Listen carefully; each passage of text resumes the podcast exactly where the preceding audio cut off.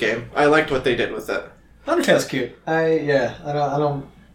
There's been a lot of horrible things going on with like spoilers and people not r- respecting Toby's request of don't spoil this, please, and then everybody did. So Well, that's because it's the internet and you can't keep it under wraps. The only way you can keep it under wraps is if you uh, release it in secret, and that way no one plays it. exactly. So, if anything, I think he should have either planned that or made it the ending so disappointing that if you say, Uh. "Hey, this is the ending," people are gonna be like, "What? Nah." I liked Undertale for what it was. I don't like the community, but that's just par for the course. Yeah. No, I mean it's kind of got the the um, Homestuck community type thing. Well, like it's Maybe a little less cringy, but Yeah, it it's fell it fell victim honestly to really good ideas, and unlike Homestuck, the creator I think Toby was actually a good person. yeah. So good ideas held by good morals and uh, really good like ethic, and then the fan base just crushed it.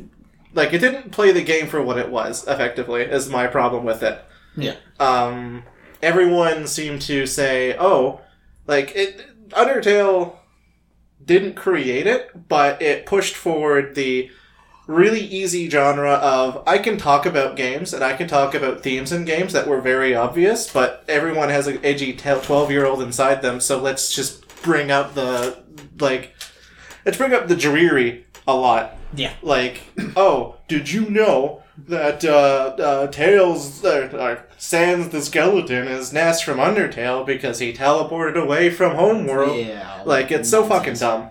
And there are undertones of it, obviously, but I think that's just Toby poking fun Yeah. at over excessive people, which is the entire point of Undertale. Yeah, like it, it definitely wears its homages on its sleeve, right? But like Like, when the, you start digging too deep, like like imagine you've got a thin layer of ice, yes. and on the top part you got Homestuck, underneath that where the water is, you got Undertale. They're air and water. It's just separated by a little bit. I get it, but like, come on, just don't don't start breaking through the ice when you don't need to, because that way you fall in and you drown and you die. It's cold. It also didn't help that the Homestuck people saw Toby and was like, "Oh, Toby did stuff with Homestuck, so therefore I have to move forward with the fucking bothering him. Phase two. Yeah, really. I liked it because it shook it up. I shook the RPG formula. That was the best part about it. The story was it was all right. It was very cute. Everything about that universe is very cute. And then Deltarune came out. That story was very cute, and it actually shook up the Undertale formula, which shook up the RPG formula Hmm. because every boss fight in Undertale was a mini game. Like yeah, it was really cute. yeah, and then every battle in that game was a bullet hell, and then they decided, okay, we're gonna have party members in this one.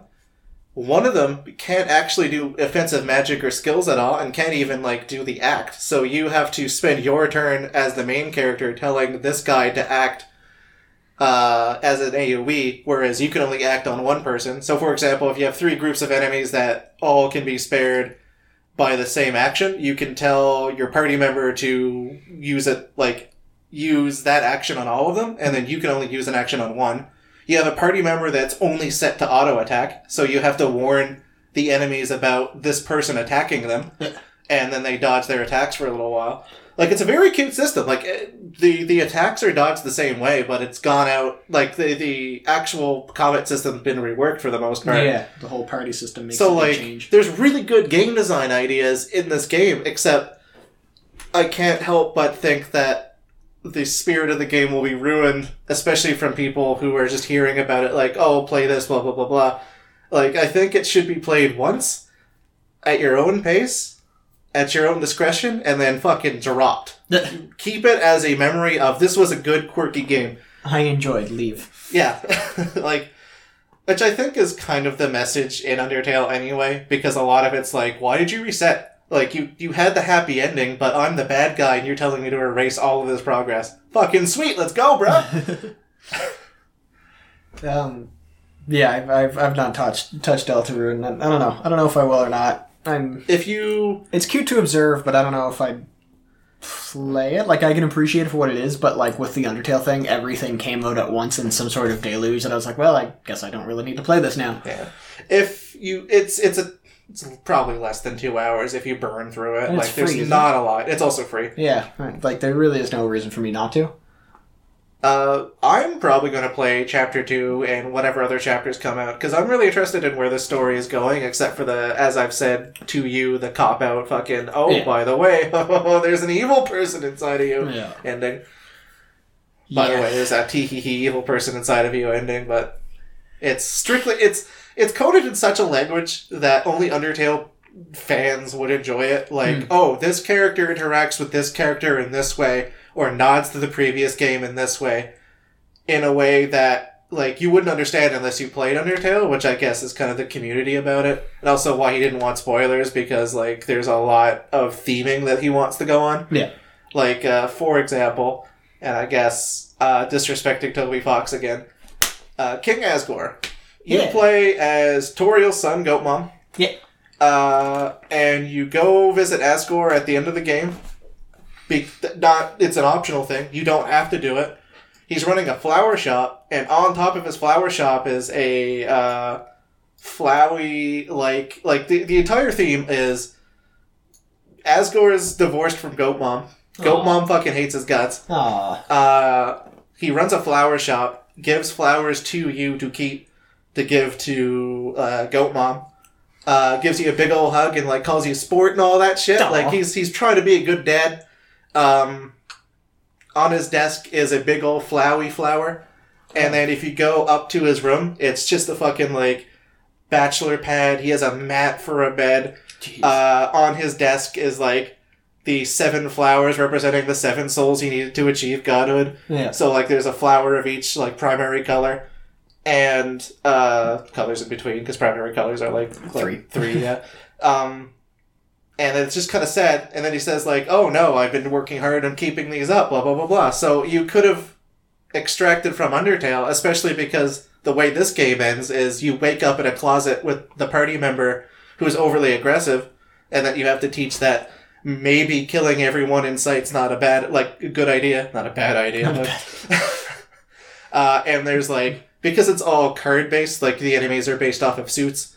Yeah. Uh, there's like a chessboard and like there's cards scattered everywhere in the room you were in, and it's like several, uh, excuse me, several hours later. So it honestly just could have been, oh, this game was completely in your imagination, and the previous game might have been too because it's a huge allegory for uh, Goat Dad leaving Goat Mom Sad. and your brother going off to college that you didn't want to go, which was Asriel, because Asriel is name dropped multiple times, finally remembered by the townsfolk, and said, "Oh, say hi to Asriel when he comes back from fucking college." Yeah. So it's it's kind of shitting on like everything you kind of hoped that Undertale or that everyone kind of said Undertale was, because Undertale to everyone else was oh there's such a deep story and meaning behind everything and like made up all of these like grim and like grim dark and fanfic explanations for everything and then this game says eh, just imagination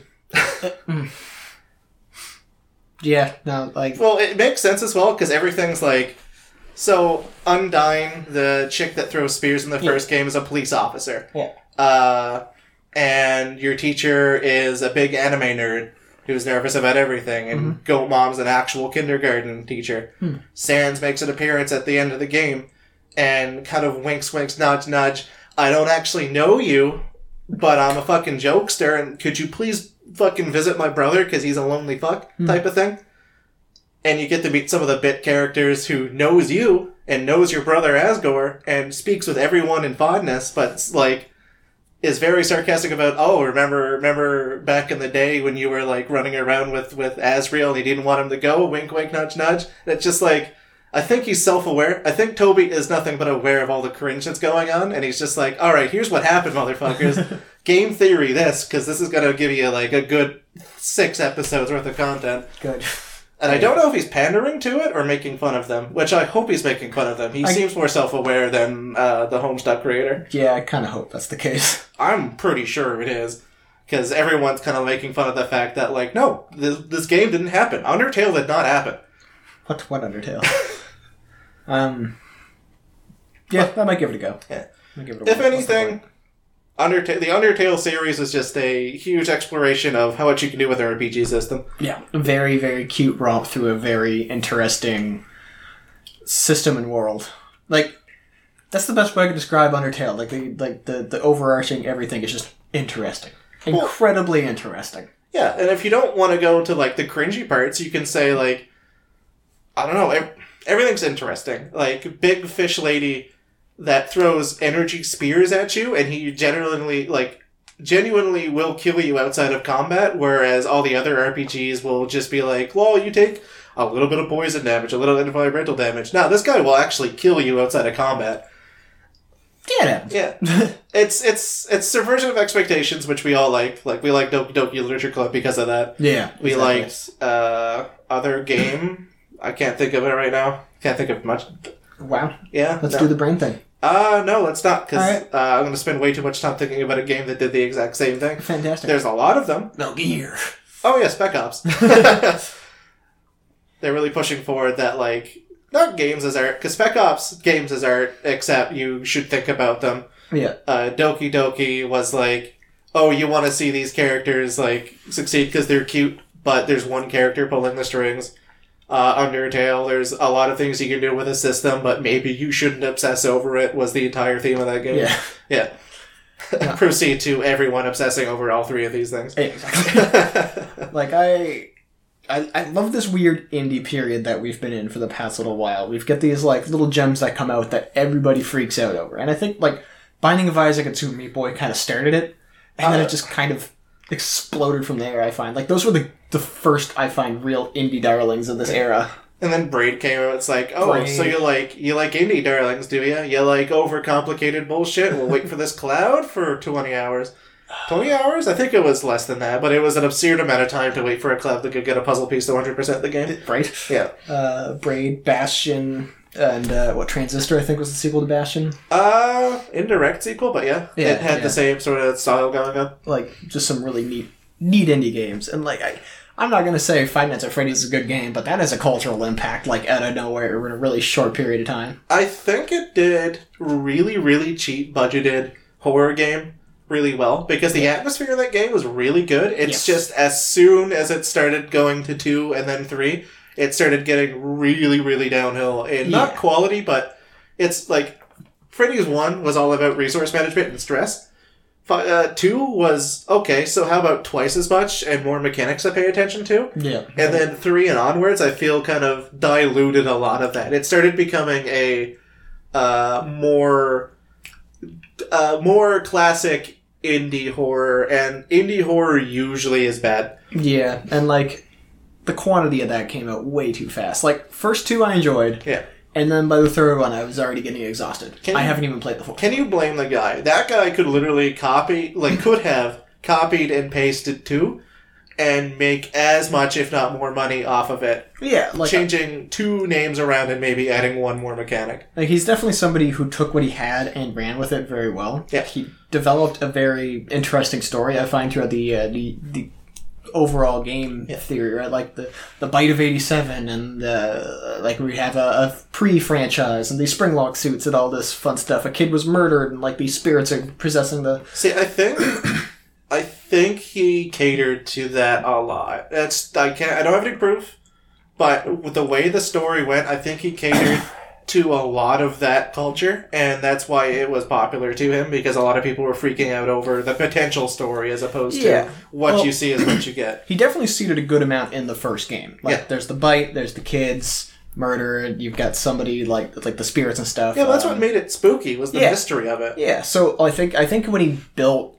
Five Nights at Freddy, he had a good skeleton framework, and that he was building on for number two, and then afterwards, kind of like saw everything that it was kind of building, and was like, oh, well, I need to fucking put some meat on this bones. Who cares what kind of meat it is? Well, number two had like, oh, here's like bad game design, but brilliant legend of, oh, here's Golden Freddy occasionally, and Golden Freddy will literally fuck your game up.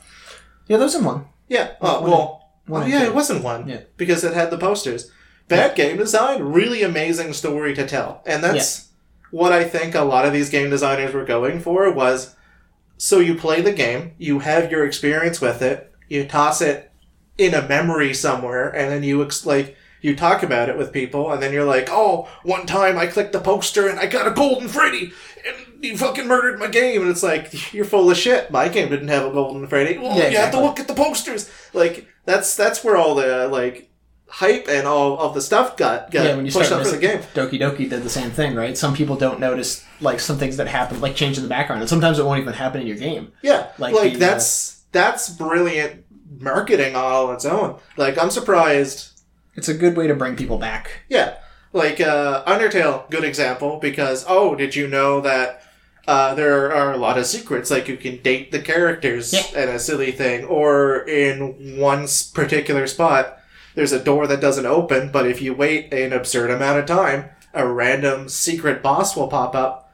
Or if you, uh, near the end of the game, go all the way back to, I think, Snowdin, there's a cliff that didn't have anything on it, was just a pretty scenery thing. There's also another secret boss that you can piss off. Hmm. Um, and even the genocide run, I don't think anyone naturally ran into the genocide or pacifist run, except for obsessives or hardcore gamers that they were making fun of, because the only way you can get the two toughest boss fights in the game were to obsess over all of the details. Yeah.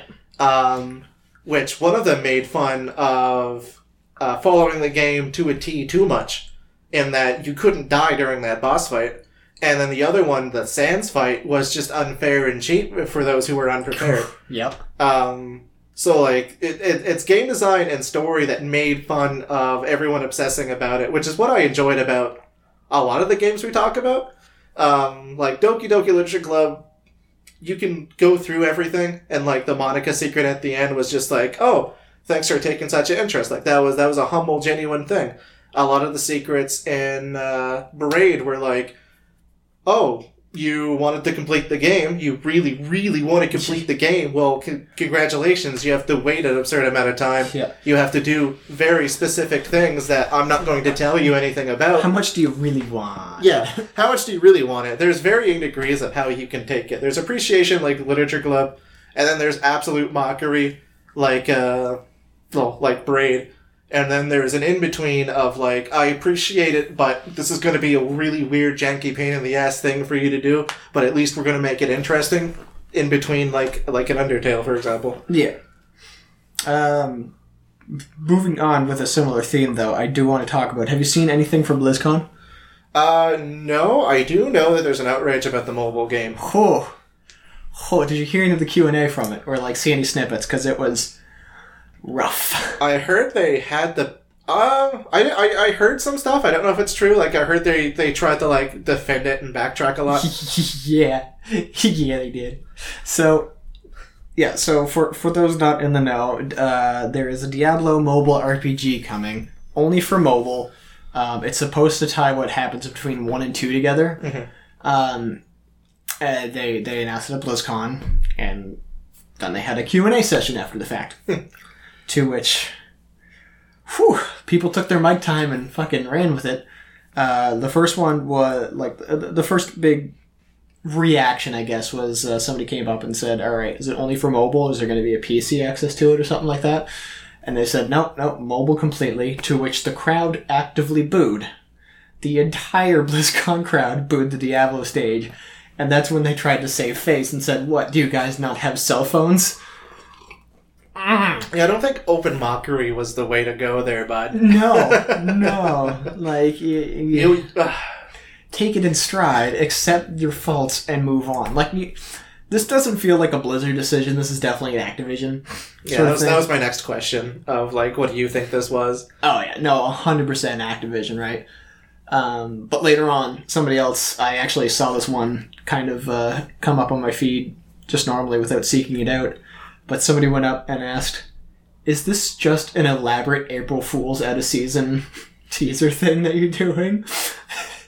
and I mean, that took them right off guard. Like, uh, no, it's a it's a full game. Oh, people are not okay with it at all.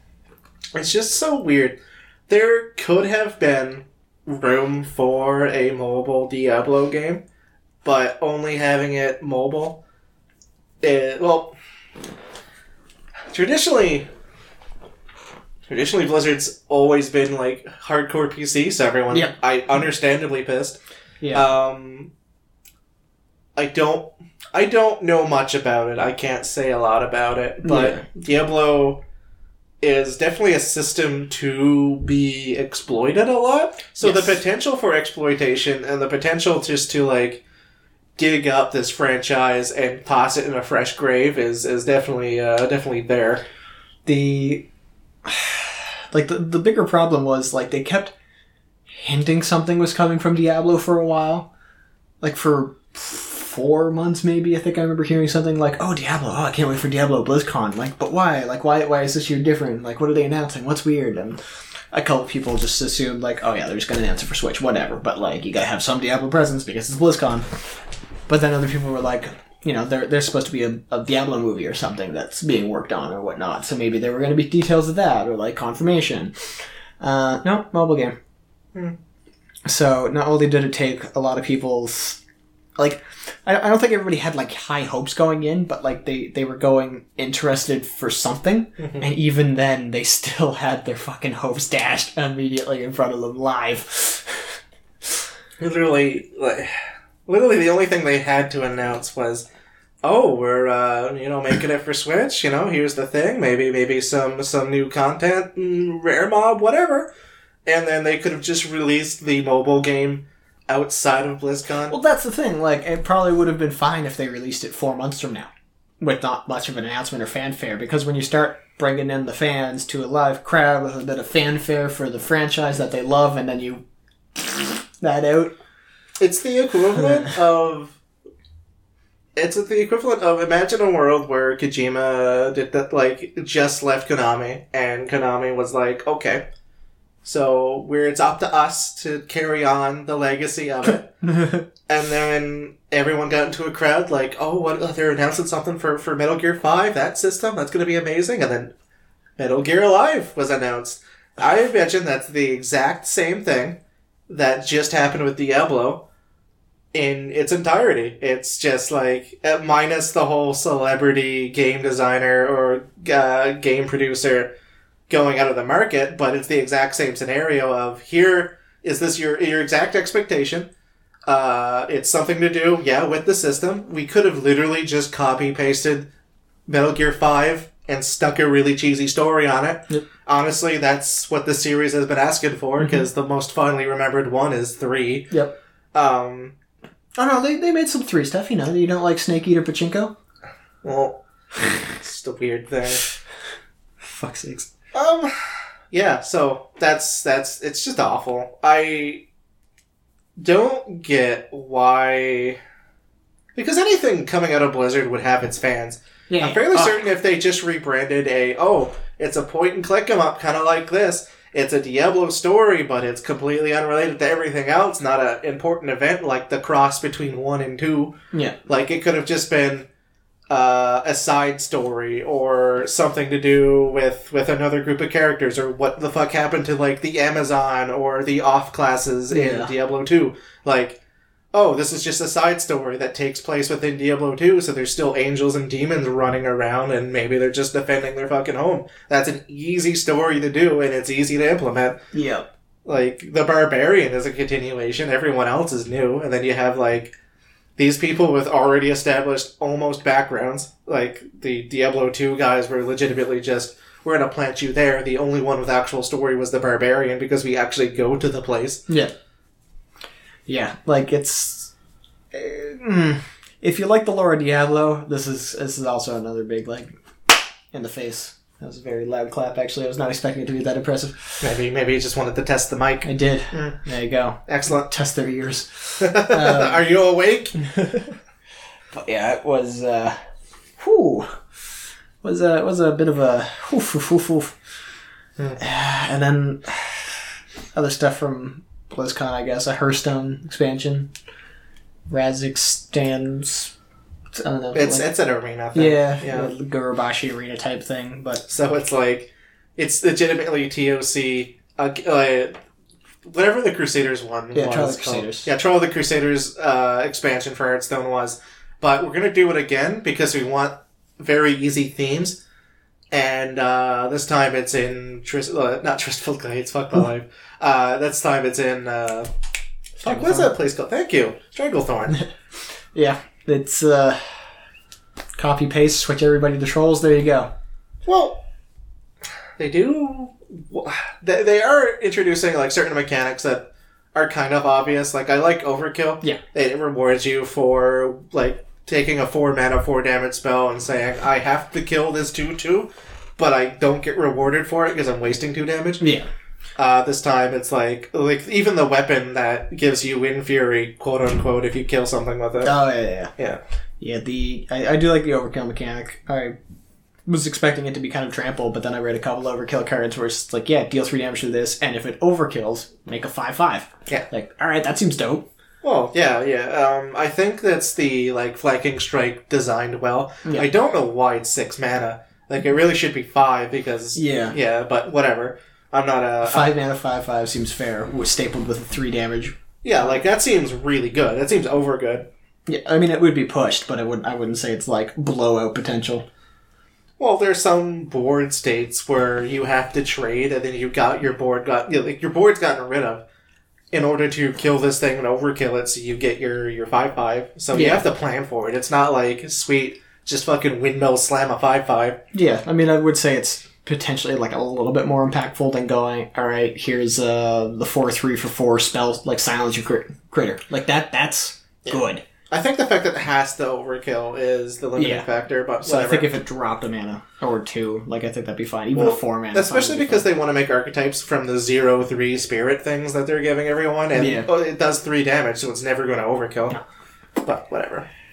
so that's Hearthstone's a weird thing for me because I do enjoy it. I do enjoy the randomness of it, but in the base game, like playing Odd Warrior, like playing Control or playing Aggro, it feels like you live or die by the draw on Aggro, and Odd Warrior, you just always win. Yeah. yeah. Like tanking up, gaining four health a turn in this game, it feels a lot better than like Magic because you actually have things that technically heal you by just absorbing lots of lots of damage. As well, Warrior right now just has a bunch of unfair, unfun tools to deal with. yeah. Odd Warrior is pretty fucking gross right now. like, oh, here's this three four for five, but it deals five damage to split amongst any amount of targets That are So- mechs. that aren't mechs, Yeah, and you're playing mechs. You're playing all mechs. If you're not playing mechs, you're playing one health dudes or the thing that tutors, like not tutors, but adds a taunt to your hand. Yeah. Like it's just depressive. Um, I've only lost like, actually I've lost a lot with it, but that's because I'm a, a fucking idiot. So I think in the rank I'm currently at, which I'm not legend or anything, I think the highest I've ever gotten was like rank ten uh, this month before it all rotated. Yeah. Um, but, like- changed over. I've I've won legitimately a lot, almost all of my games. Yeah, I've uh since the nerf happened again, I stopped playing Druid and went back to uh, playing Even Lock, and that just feels so gross. So like, the nerf made me so that I can't play uh, Giggling Inventor anymore because it's just too high of a mana cost. Yeah, Which- seven drop sucks. I'm surprised they didn't change it to six drop. It just removed it from Odd Warrior in general. Like Yeah. that would have been the ultimate nerf of odd uh, odd decks can't use it. Yeah, I mean, I don't know if like de- definitely odd decks were using it when it was five drop, but now seven drop. I I, I don't know. Odd Druid take- could still use it, and that's what makes me angry because Druid's already good. Like Yeah, But- yeah, Druid's fucking gross. regardless, um, I don't think I've ever lost a game because I always win in fatigue at least twice, and if I tutor out, not tutor, fucking discover out a thing that adds stuff to my deck, I automatically win. Yeah. Like, I posted on Twitter about the guy who had 52 cards Yeah, in his deck and about to decided to, concede for no reason. His line of play was, alright, I'm going to draw the rest of my deck because I have one card in hand. And then he drew nine cards and discarded uh, 39. Why would you do that? That's dumb. That, that's dumb. Yeah. There's the thing I don't like about the that weird rogue deck too is if you shuffle spiders in, if your hand gets full, you won't cast the spider, which is stupid. Yeah, I could. I see where it's coming from because in the logic, you can't have ten card like eleven cards in hand. So it decides you're technically drawing the card. It's effectively the equivalent of a dredge card going into the graveyard. It has to see the graveyard, whereas this card has to see the hand because you have to draw it. It's just a really weird like it's just a really weird thing. Yeah. Yeah. Yeah, the uh, I built that rogue deck for a little while, played a whole bunch of it, went like 50-50 and was like, well, I'm not having fun with this. I'm probably like 40-60 really. So then I just went back to even lock and I'm like 90% win rate or something right now. Hearthstone's a weird game. I keep coming back to it because I like it. Oh yeah, daily for me. every time I play it and look at the metagame, I'm like, wow, this is kind of boring. Yeah. Yeah. Yeah. Like, it's all, not unlike Magic, in which you keep seeing the same archetypes everywhere, which is fine. Like, a deck needs its staples. Also, that boy just got rocked. Is- you see the amount of counters on that Is guy? that Oh. 24 damage? That was a lot. That was a lot. Um, we got modern running in the background. Grand Prix Atlanta. Hardened scales just hit for a lot. Yeah, speaking of card games. but at the very least, for some reason, Hearthstone always feels the same. And I think it's because I'm more experienced in Magic, but Magic, you can see slight amounts of shifts a lot Yeah. easier. Yeah, like Hearthstone stays consistent maybe a couple weeks after an expansion. Which is then- really weird considering how much fucking RNG is in that game. Yeah. It's it's the most like milk toast. It's like you have All right, all right. It's like white bread, but occasionally when you buy the loaf of bread, it's double wrapped for some reason, hmm. or you find a raisin in there. No reason, just a raisin in the white bread. Or when you go to toast it and you're prepared for your nice breakfast, you pop open the toast and for some reason it's garlic bread. No one knows why. Like, why did the toaster make garlic bread? but it's still bread. yeah. It's an I- interesting game, and like, there's a lot of fun interaction things with it. But in the random base decks, it's either live or die. It's either you get the garlic bread or you get the nice white bread that you're gonna butter and have with your eggs and stuff. Uh, and then there's just some weird things that happen. Like there's a consistent, oh, here's your loaf of bread. Sometimes there's a raisin in there. It doesn't affect how you eat the bread. You just take out the raisin. it's a really weird analogy, but like in my mind, it works. Um, well, the, I mean, the difference there is we're not playing the Eternal format. So we're playing like the standard format in that. So if we switch to Wild, I'm sure we could see those little meta shifts like we do in Modern. every if we switch to wild, every bread you're going to have is actually the weird dried out bread you use for stuffing. Yeah. Um, Yeah, it looks awful, but like, That's because like there's no filter, no like lack of broken combos, which I assume would happen as soon as Magic says, "Lol, there's no ban list now," which is kind of the problem to be honest. yeah, I, I, mean, Modern right now is in like the fuck. It's in an amazing place. I don't care what they say. Like fucking, they, there, there was there was qualms about Ancient Stirrings potentially being banned, but yeah, when like last we played Magic, it's like, when was the last time that anything with that card in the deck actually won something big? Like there was Hardened Scales maybe a couple weeks ago. Tron does well, but like it doesn't win the top eights ever. So I don't know if that I don't- know if that card's really worth banning anymore. I don't even know. Scales is a trap of a deck. I think there's a lot you can do to kill it. Just a lot of people don't run the same tools because they're trying to run their own trap. It's an incredibly good aggro deck, but yet if you sideboard for it, there's nothing they can do. Uh, in response to the uh, modular triggers that you just put on your only unblocked creature, I'm just going to kill the creature. Yeah. Cool. Destroy an artifact kills the deck. Yeah. Oh, you have all a that stuff on the stack. Sweet upgrade. oh. like That's why they run welding jars and like, yeah. oh, I'm gonna sack the welding. Like even my my dream is they have 18 damage on board and it's an unblocked thing, and the only way they can get their extra counter is to sack the welding jar. I'm like, oh, well, in response to the sack, the the modular trigger. Oh boy, oh. I want to do the play of Abrade. They sack the welding jar, and I'm like, sweet, snapcast the other braid that was in the air. yeah, that's a easily solved deck. It's just no one plays that hard of removal. no, like I'm I'm loving my blue red right now. It's got two braids in the main for shit like that. But fucking so yeah, you weren't there last modern. I made the turn four dream happen with that deck somehow against Tron of all things. Well, that's that's the deck you need to go turn four on. So I just turn two thing in the ice, turn three thing in the ice, end step bolt, untap bolt, bolt, bolt, flip, double swing. Like oh fuck yeah. Eat burn, motherfucker. It was Bolt Bolt Opt or something like that. Yeah, it was, it was just stupid. Like you you lose. There's a reason why burn's good. yeah, right. Um, No, no, no interaction on board. Just this card says three damage. literally my hand was two Opt, two bolt, thing in the ice, and like two land. I was like, yeah, we fucking go. Yeah. And then I drew up off the top. I was like, alright, yeah, we're fucking good. We don't use these Opts, we save them to flip. We just run out of land, fetch whatever, cool, put a thing in the ice, thing in the ice. The thing I'm kind of obsessed about thinking about right now is Shrine of Burning Rage. That card It's surprised me. super fucking hot. Yeah. For a two drop, that red decks will just say, "Sick, that's uh seven damage. That's better than three. Well, two bolts, not three Yeah. bolts. Three bolts is nine. Three bolts is nine. But like one card. One card cash in three mana that just sits there. If Dredge ran more three mana spells, I or ran more red spells and cast it off the top, it would be better than anything. Because then you can just do twelve damage by milling yourself. It's kind of a shame, to be honest, that you can't run like mono red dredge, in which you're only casting red spells but you're discarding all of your dredges.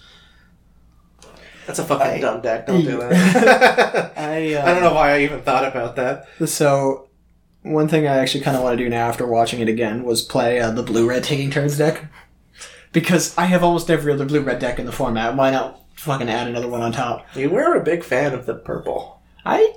I'm very. I enjoy the tempo games. I enjoy like See, I like purple for an entirely different reason. I like purple. you're wearing the shirt. Yeah, no, I am wearing the shirt. that it's good fashion, first of all. Um, He's wearing an Izzet shirt, which is the red blue colors of, of the, uh, the, the the magic world, I guess. I like it because it combines, which is just essentially I'm describing tempo. It's what I'm doing. I'm describing tempo. Yeah. Uh, you have counter spells to annoy your opponent from killing, like killing you, and then you have the red, which is my favorite portion of it, to run them over. Yep. And then anything else you splash is just gravy. Oh yeah. Like, oh, uh, do you want the Shrine of Burning Inquiries so that half your deck turns on a 10 damage nuke eventually? Sick, there you go. You can even counterspell the thing that wants to kill it. Yep. Yeah, running like just the concept of counter spells plus burn to me, just it just feels so good. Well, like, the thing that beats it is trying to trick you to remove all the bad things. And really, you can without much consequence because of a boy named Snapcaster. Yeah, Snapcaster, you boy? it's a boy. It's a boy. Uh, yeah, there's even like any iteration of blue red I've loved. Like the the aggro wizards still had the tempo play, like stifling someone's field of ruin was just so good. Um, replaces itself, counters the I destroy your land ability. They lose a land, you draw a card. So good.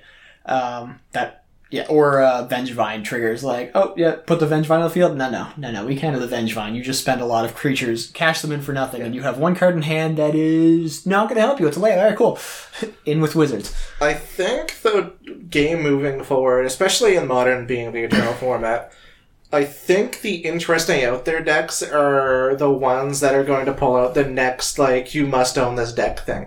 Like Yeah. there's gonna not, there's not even like a new interaction. It's gonna be something that people just forgot about, came out of nowhere, and said, "Wow, this is actually a good thing that you can do on turn four to five, or like that can stall out a game." I, I'm fairly certain there's a lot of underutilized thing because of the nature of card games. Yeah. Well, Arclight Phoenix that just came out too, and that's another one that took things by storm. Even haha, um, Yeah, no, fuck off. mono red or even uh, blue red versions of Arclight Phoenix look really, really good. Like the, the the card itself, I was not sold on, and then I saw it in five decks. And I'm like, all right, maybe. well, even the creature base that's like, you put it on the field and you say, go ahead, answer it. I'm just going to gain value for every turn that you don't. Yeah, it's a Um, three-two haste flyer that when you cast two instant sorceries on the beginning of your combat, it comes back from the graveyard. That's not hard to do. No. Especially when you go bolt bolt, take six, get a three two flyer, up to like four three two flyers in. Even just controlling the board, really. Like, Yeah. oh, here's my stuff. I'm controlling the board anyway. Yep. The, the thing is, it's a win more card that. It's a win more card because you're protecting your board. You're just removing all their stuff. You're interacting, and then by interacting, you have this uninteractable combo of, oh, sick, comes out of my graveyard, swing at you. Well, that's another thing I love like blue red for. Like you there's like Thing in the Ice, Pyromancer, Arclight Phoenix, things like that. Even Guttersnipe, even though it's not played. Like I just love those types of cards where you get value for playing the deck how you want to play it just by it sitting there. Because Pyromancer, you get one ones for going, no, counterspell that. Oh, look at that, I got a one one now. Like, uh, Guttersnipe, take two damage. Arclight Phoenix, you want to cast opt and you want to bolt. Sweet, you did that both, you get a 3 2 flyer. Isn't it crazy that big bodies on the board are actually starting to come back in that all Reveler is is a bolt test past creature. Yep. That also draws you cards, but you have to dump your hand in order to get the maximum value. No one really cares about that. It's a th- 3 4 that doesn't die to bolt. Yeah. That's the most important part about it. That's all anyone ever plays it for. And then you draw three cards, and if you're a burn deck, that's a plus, and if you're any other deck, that's a that's okay. I mean, yeah. You're, you're only going to play it when you don't want the cards in your hand. getting uh, ancestral for two red feels so good, and then it comes stable to a three four body with prowess. Whew. Bedlam Reveler is such a good card right now. And then you mix it with dumb bullshit like Shrine, and there you go. Yeah. Not only do you have a four, uh, three four that keeps getting bigger, but if you let us cast spells. And you spend all your resources on killing that. Guess what's also coming for you? Yep. Ten damage. Tap your like. It's it's so dumb. It's so sick. I have a feeling something like that's going to be the next big thing. And I really fucking hate the mono red like. Uh, what is it? Steam Zealot. Steam Vent or uh, I just put it in the binder. Never mind. Um, To, to me, it's like Storm because all it says is uh, it's essentially like prowess, except it's counters, and then you remove counters to get mana, and then you use that mana to cast and draw like draw stuff. Yeah. But I don't like it because there's way too much like draw reliance on it. Yeah, like there's no real way to. Well, risk factor makes makes a big help, but yeah, there's no real way to kind of refill your hand to get the best value out of it. Like I feel like that card should just not be its own archetype. Like I think if you want to do that, you might as well just either play burn with the phoenixes or play a creature based deck that it supports. Because can you imagine turn two, you're casting creatures as it creatures or it's like non Red spells. creatures, red spells, just Yeah, red spells in just red general. spells. Sick. So play it on turn two, and then if it doesn't get removed, Cool, bolt it. yeah, sick. Yeah. Bolt it myself. I just yeah, it's it's one of those things that like, all right, that's a neat thing, but again, when I play tempo, I've probably got a bit full of electrolyze and bolts, right? Like that's not going to stick around very long. Oh, okay, cool. Response to putting the trigger, uh, like the the thing on there, abrade it. Bye. All right, now you've lost your potential mana sink for what else you have in hand, and you've lost your big creature because it can go up to a four four. I was two. just about to say, what if there was an answer for Emrakul for aggro decks? I just realized there is, and his name is Crater Maker. Destroy target colorless permanent. What's what's Crater Maker? Is that the Crater Maker is the two drop goblin that you pay one, sacrifice it, and it just kills a colorless thing. Is it colorless? Colorless. Wow. That's why it's played in Legacy. Yeah, that's really good. I never thought about that interaction, but now we can kill breach decks by just having it. You Strike have to bolt it. Colorless, non-land permanent. Yeah, that's insane. We we have a way to kill Emrakul in the meta right now, and that's fucking crazy. Besides, obviously, like board wipes and stuff, but all the good Emrakul decks make it swing. Yeah. No, that's that's actually really neat. I like Could you imagine a tempo deck with that in the sideboard, and you say, "I my my game plan is going turn four and beyond, just countering and bolting you, and then deciding." I want to sideboard in this kill your Emrakul creature, and then my entire game plan is now waiting for you to play Emrakul to kill it. Yeah. Like, I mean, I uh that's why I love humans, right? Because you just sit back and go, all right, all right, breach me. I don't even care. Cool, sweet. Tap vial, reflector mage, back your hand, fucko. Like shit like that is just mm. Mm. love it. Because there was the one time, the first time I played humans, I swapped decks with uh, Evan that one time, and he played through the breach. And as soon as he was like cool, I'm like, nah, reflector mage. I was like, all right, that's why I want to play this deck now. Asshole shit like this.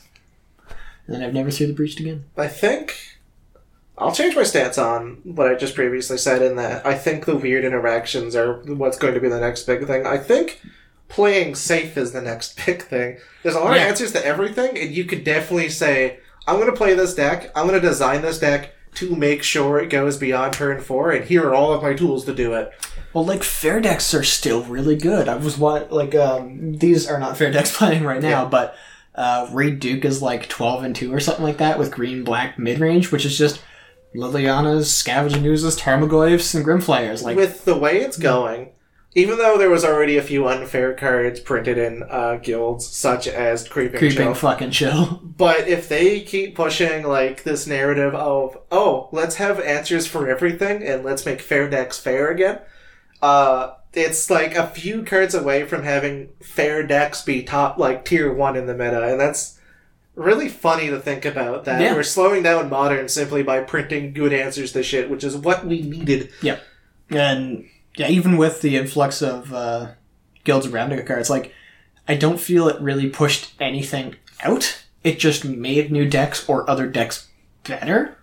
Like tier Dredge went from like tier two to two point five all the way up to tier one immediately with Grim and Chill. That is a tier one deck. Fucking fight me on it. I don't care. It's amazing now. Well, it does. You start your game with eight life against Dredge. You're fucked.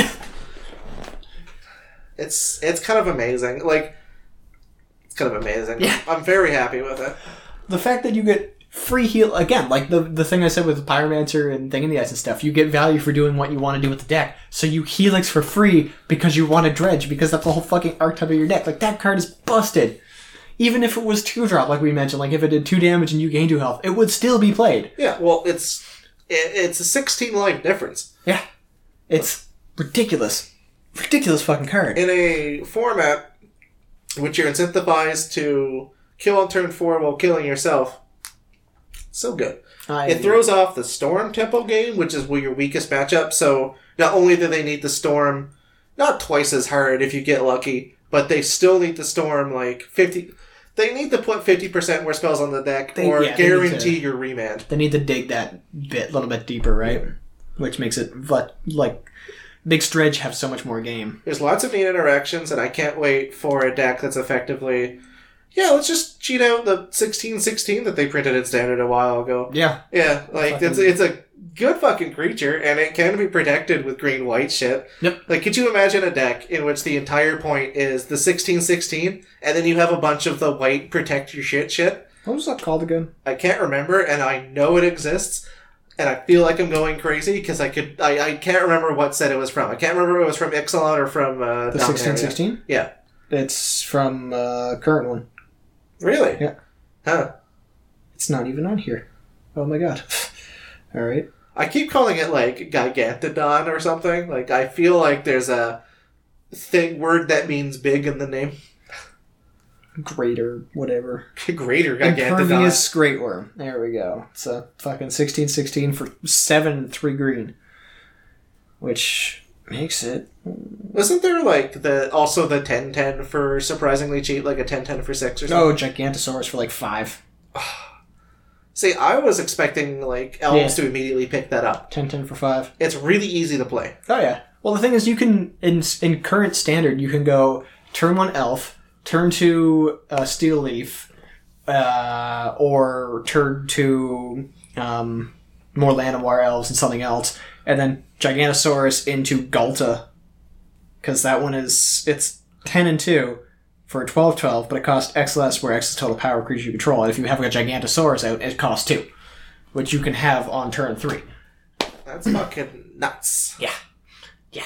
Or, well, even if you have a Steel Leaf Champion, that's five, six, untap. You have seven, eight, nine, ten. Yeah, if you play a, a land or something like that, or if you play another Steel Leaf Champion, it's it's stupid. It It's gives stupid. fair decks a lot of like because that's never going to be bolted. That's either To- return Path. the hand, in which case you can just play it again. Yeah. That's a path, or that's a uh, one of your four like uh, assassin's trophies, and then you're getting a land, so you can play more of them. yeah. Yeah.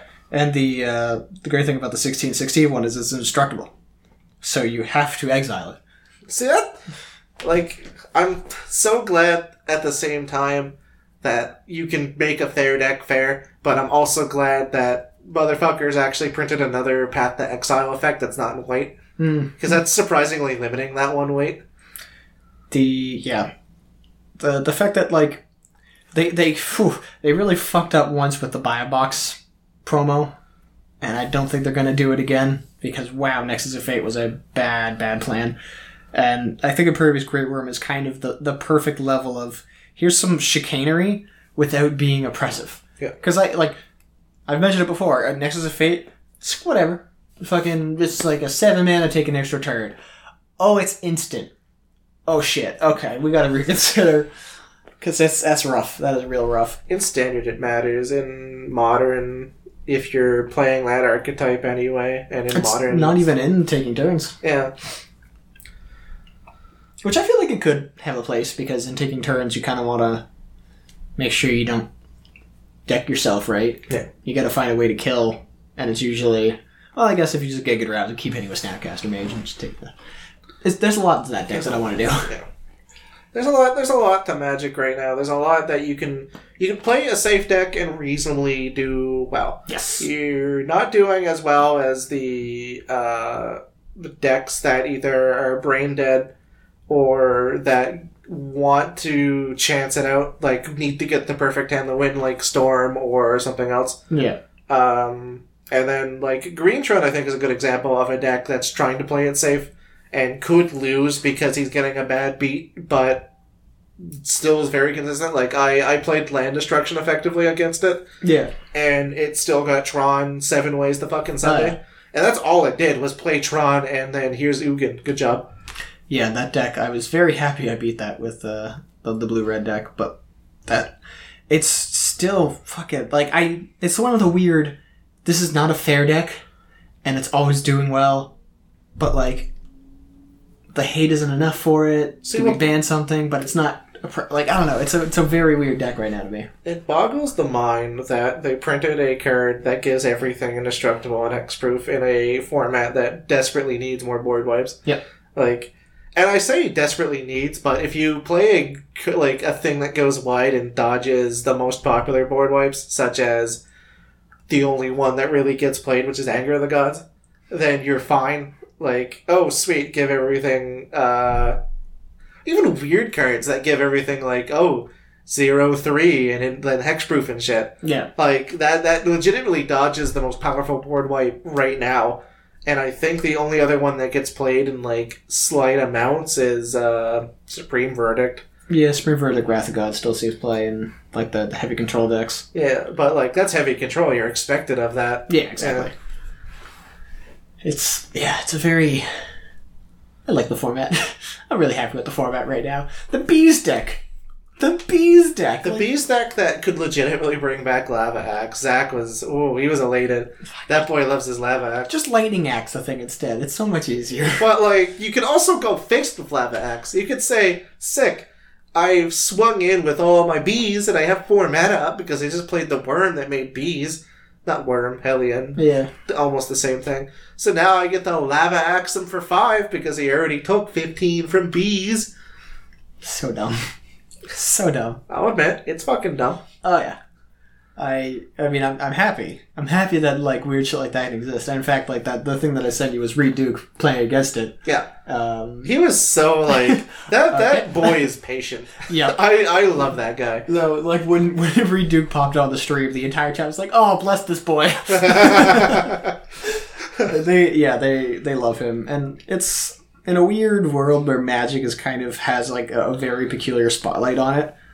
It's uh, it's good to have passions like that. Like uh, I guess uh, fucking Bertoncini is potential for top eight here as well, and he is well known cheater. Like I don't know why they keep letting him play. Ban his DC. Like he's actively cheated and made the game worse, and they won't straight up ban him forever, which is just fucking. I don't know. But then you have other people who like. Like Todd Stevens, I wanted to love the guy because he's like he always comes in like a fancy dress. He sits down. He's a stand-up gentleman. Sexually assaulted somebody, like god damn it. And then he like he gave up magic or something like that. Or no, no, he didn't give it up, but he got he got knocked out of everything. But somebody else um, did a cheat at some point, and then he's like, you know, I'm going to take it on the nose. I cheated. I I don't know what was going through my head. I'm going to give up magic. I asked him to not have me in events anymore. Like, just I can't play magic sold out my collection. I'm done. Hmm. Like that is fucking grace, right? Well, like, yeah.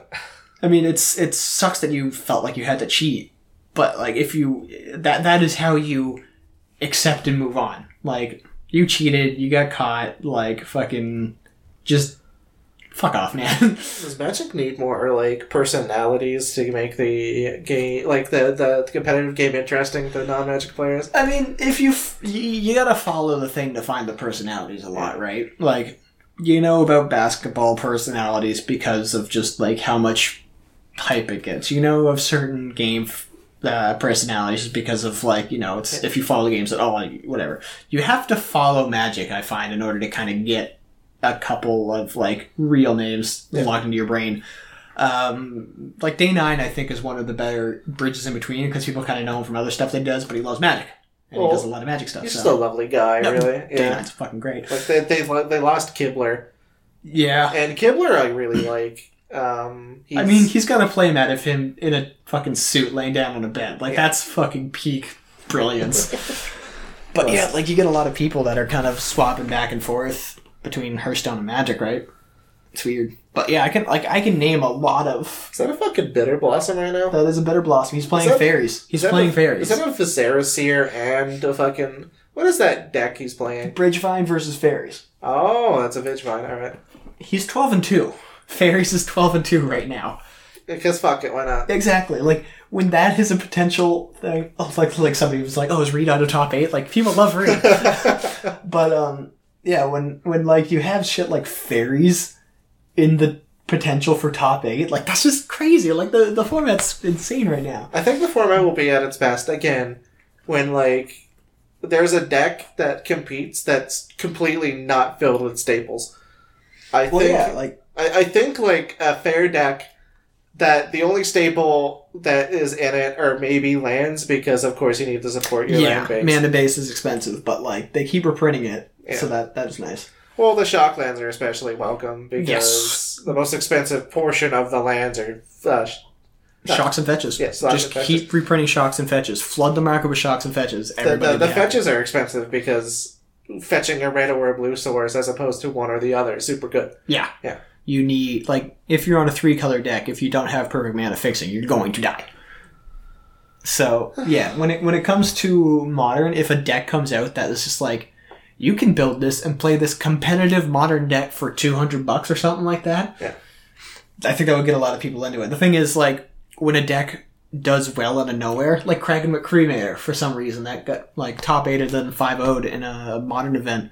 It's because people, I think a lot of spiky like spikes, uh, play everything to okay. So Especially people decks. who like competitive magic. yeah, competitive magic and competitive people uh, will follow those trends because they think it will. They think it'll make everything go up in price. Yeah. So they're like, all right, I'll make a return on my investment if I don't like the deck. And the problem with that is, I, I don't know why people have this conception of, oh, this will be really good because it top eighted, Yeah. but you're not considering anything about the game at all. Yeah, like you your could have net, played like, against somebody playing mono blue wizards without like mutavaults and shit. you're net decking, but you're not thinking. That's the problem. Yeah. Like, sure he 5 0 but I'd like to see every single one of his matches. Um, Like you could draw the nut four times in a row. That's completely reasonable, Oh, yeah. to be honest. exactly. Like, it's not, it's a game of random chance too. That's why I can never ever probably do anything like this. Like, I would love to go to a Grand Prix. Yeah. Don't get me wrong. But, like, if I won it for some fucking reason, they're like, oh my god, you've made the Pro Tour. I'm like, I don't wanna. Because, like, when when I tried to go balls deep into competitive, I got salty as shit when things did not work out. So the fact that like I've reduced the magic thing like once, twice a week, maybe depending on what's happening, what's free, it's been very healthy. Yeah. Supplement that with like a couple of Magic the Gathering arenas because I'm actually enjoying that right now. I found I found a way to play it. Found a way that um I think Arena is probably the best way to experience the standard game right now. Yes, I think that is what's going to kind of bridge a big gap. Not that the Bridgevine's playing ha, jokes, but I think it's yeah, it's it's a good way. It's an easily accessible product. The monetization of it is a little rough, and trying to actually build a deck has been very rough. I need, for instance, 9, 10, 11, 12, 13, 14 rares. Mhm. That's all I need now to finish the deck, aside from like Shocklands, because fuck, that'll never happen. In a perfect world, that game will say, if you buy a booster pack in real, you'll get a booster pack in the game. Like, Yeah, like, a Pokemon does. So yeah, they they need like more supplemental things to kind of bridge the gap between paper and online. Sure, people can just sit sit down and play online, but then that's going to be a further incentive incentive for people to actually go out, buy your product, go compete with real people because they've been playing online. They build a sweet deck, they want to take it to with their friends because their friend plays at like the shop. Like, let's go there, let's do that, and they buy a pack and it's like, oh sweet, I can get a pack in the game when I get home. And sure, I went fucking one and three, but I had a good time. Like, there's a lot that they can do with it to bridge the gap, and I feel like they need to kind of address that. It's still in open beta, but like, uh, MTG Goldfish did a very good uh, rundown on it. Yeah. They, if you need a certain card, you will get. Like you you need the wild cards, and then you get Vault Progress. So you get Vault Progress if you have a fifth copy of a card open in a pack. Um, when that happens, it goes to your vault. Your vault, whenever that's full, you get a percentage. You open it up, you get a couple. You get one mythic rare, and I think two rares that like of your choice because you get the the wild card, which is good. I like the wild card system. But if you open like a mythic rare that you already have four of, it only contributes like just over one percent to the vote. Yeah. That's insane. The fact that like I need thirteen rares to even get the thing, in order to do that, I need to open at the very least, I think it takes eight packs to get a wild card rare mm-hmm. or mythic rare. So I, I don't need mythic rares anymore. It could just be a rare or a mythic rare and I don't fucking use it.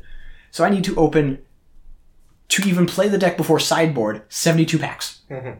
at the very least to play it. That's rough. Mm. That's really rough. I guess that's the consequence of having no singles, but could you really do a singles thing in that game? Would they they definitely wanted a Hearthstone in the monetization. Yeah. The only thing about Hearthstone is that because the meta is so wild and there's nine classes you need to build a meta for, as opposed to there's five colors and you can use any of them. Yeah. I feel as though I feel as though the monetization is kind of the same, minus the uh, fuck. What am I trying to say here? The monetization is almost the same, except where in Magic you have this card pool that could always be used, but in uh, that can only oh I can't even speak. You got this. Essentially, what I'm all I'm trying to say are that uh, there's you you need to buy a lot of product in Hearthstone as well to actually get there. Yes. Unless you're willing to turf everything to get it. That's the thing. You can turf things to get it. You Yes. can't do that in Magic Arena. Yeah. I don't know why, because there's definitely a lot of dump cards there. Oh yeah. Yeah. It's I, I I I can understand because everything can be used as a tool and you don't know what's gonna pop out of the magic meta. And you know what you're trying to look for in Hearthstone. Like you know what is objectively valuable in Hearthstone because Hearthstone games play the same. Yeah. And there's no like interaction really. Yeah, so yeah, that that's another big problem. Is I think if they up the wild card count by a fair margin, then you would get your like your, your value worth it. Just because you can't build a deck without spending hundreds of dollars, which and that's the case, why not just go play paper standard at that point? Yeah. Um, And you get the interaction as well. yeah, and then you can't sell off your stuff after the fact. Like, oh no, rotation happened. Ixalan's gone. I can't sell off my Ixalan collection now. Which is why I think doing the best of both worlds in buy a pack, receive an online pack, or even doing like an event of which, oh, have a ten dollar draft, you just get an extra pack, you play for prizing. Like, Yeah. there's nothing stopping them from doing that, and you're they're still making money off of it. Yep. It's just now you have like rewards. Like, for example, pardon me, you can even have incentive to be like, you keep your card pool in your draft. It's cheaper than just buying three packs outright. The only thing is, if you win, maybe you get a foil, like an automatic foil rare, or you get like maybe a portion of your deck to be foil or something. I don't know. Uh, Like, there's a in, lot of in arena. In arena, Yeah. So That's, that's all I've been doing is drafting. Yeah. Because you can, if you make three wins, then you get your draft fee back. Yes. So I've just been going draft, draft, draft, draft, draft. I think I've done five drafts. I finally can't do a free draft. It took five drafts for me to not be able to do it because I, I bought like I had a gift card sitting around with like seven bucks on it. I bought the intro pack. It gives you twenty five hundred gems, and you need to spend fifteen hundred to do a draft. You get three packs. You keep the cards. Like they actually, it's a proper draft. You get to keep the cards and everything. And three wins, you get your prize back, and you get like three or four packs, Yeah. At which least, is great. at least they're doing that right. Unless if you if you're interested in the best version of the game, which is a limited format, then you get a lot as an incentive to build standard. The, it's the unfortunate part is the amount of resources you need. Yeah, if you want to play limited, Magic Arena is incredibly good. Yeah. The value for it is insane. You can get your game like as long as you know what to draft. By the way, draft Dimir or Boros or you just lose, then you fucking you've got yourself your winnings back essentially. It's amazing. That's the one thing I can definitely give it credit on is it knows it's limited, but the actual constructed side needs a lot of work because you just can't construct.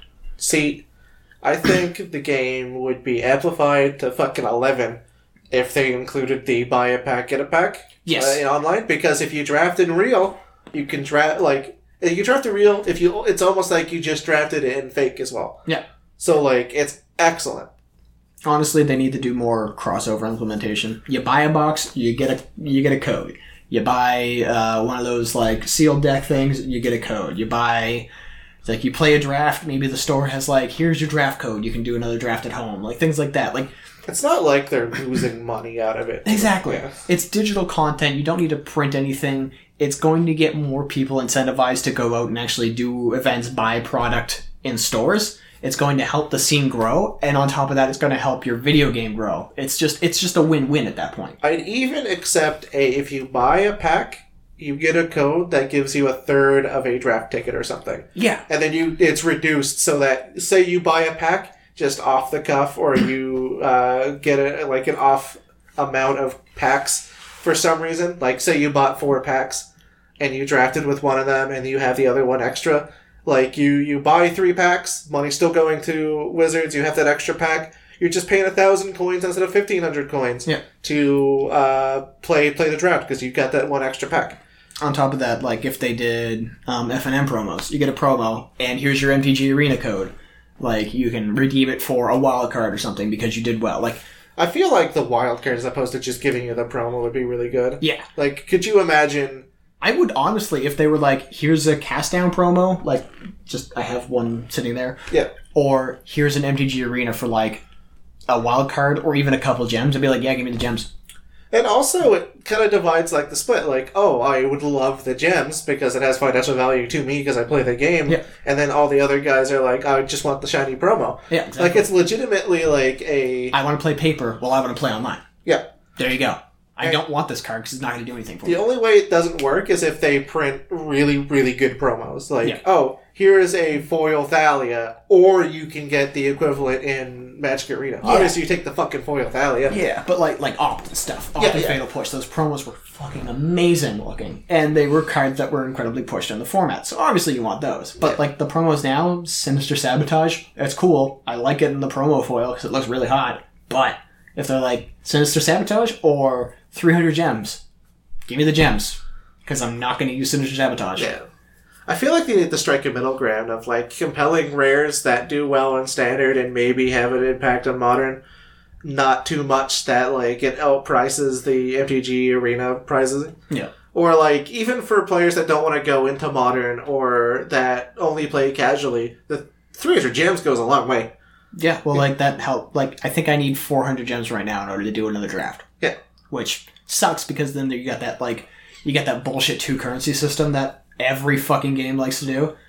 But if you're giving out small increments of those bonus gems to people who are actually competing, you have yourself an amazing crossover potential product. Like it- it's just perfect. That's unfortunate. Storm versus Tron. Oh fuck. Well, that's unfortunate. I just want to like walk in and go. Here's a fucking oh my god dampening sphere. Bye. Just walk away. And then everyone looks like, who gets it? Fuck happened? this fucks both of us. What?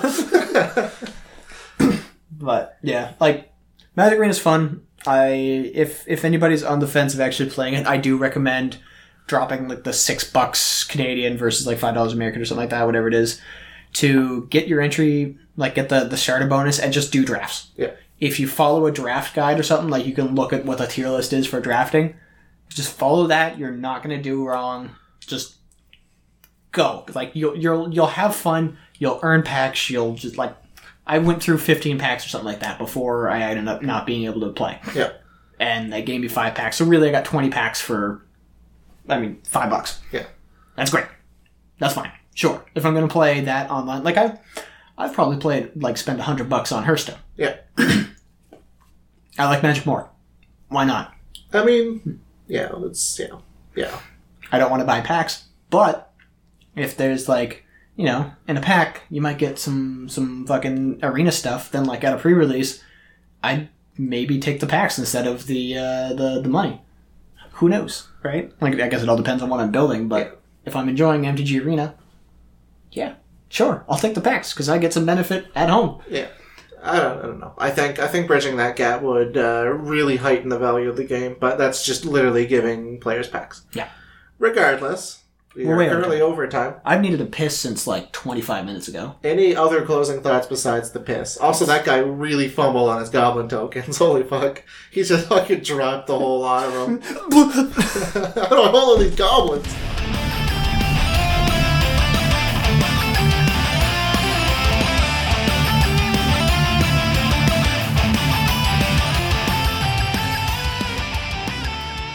Um, also, I love watching Tron fumble. Like, like can can can they can they do anything? Can they fuck this up live?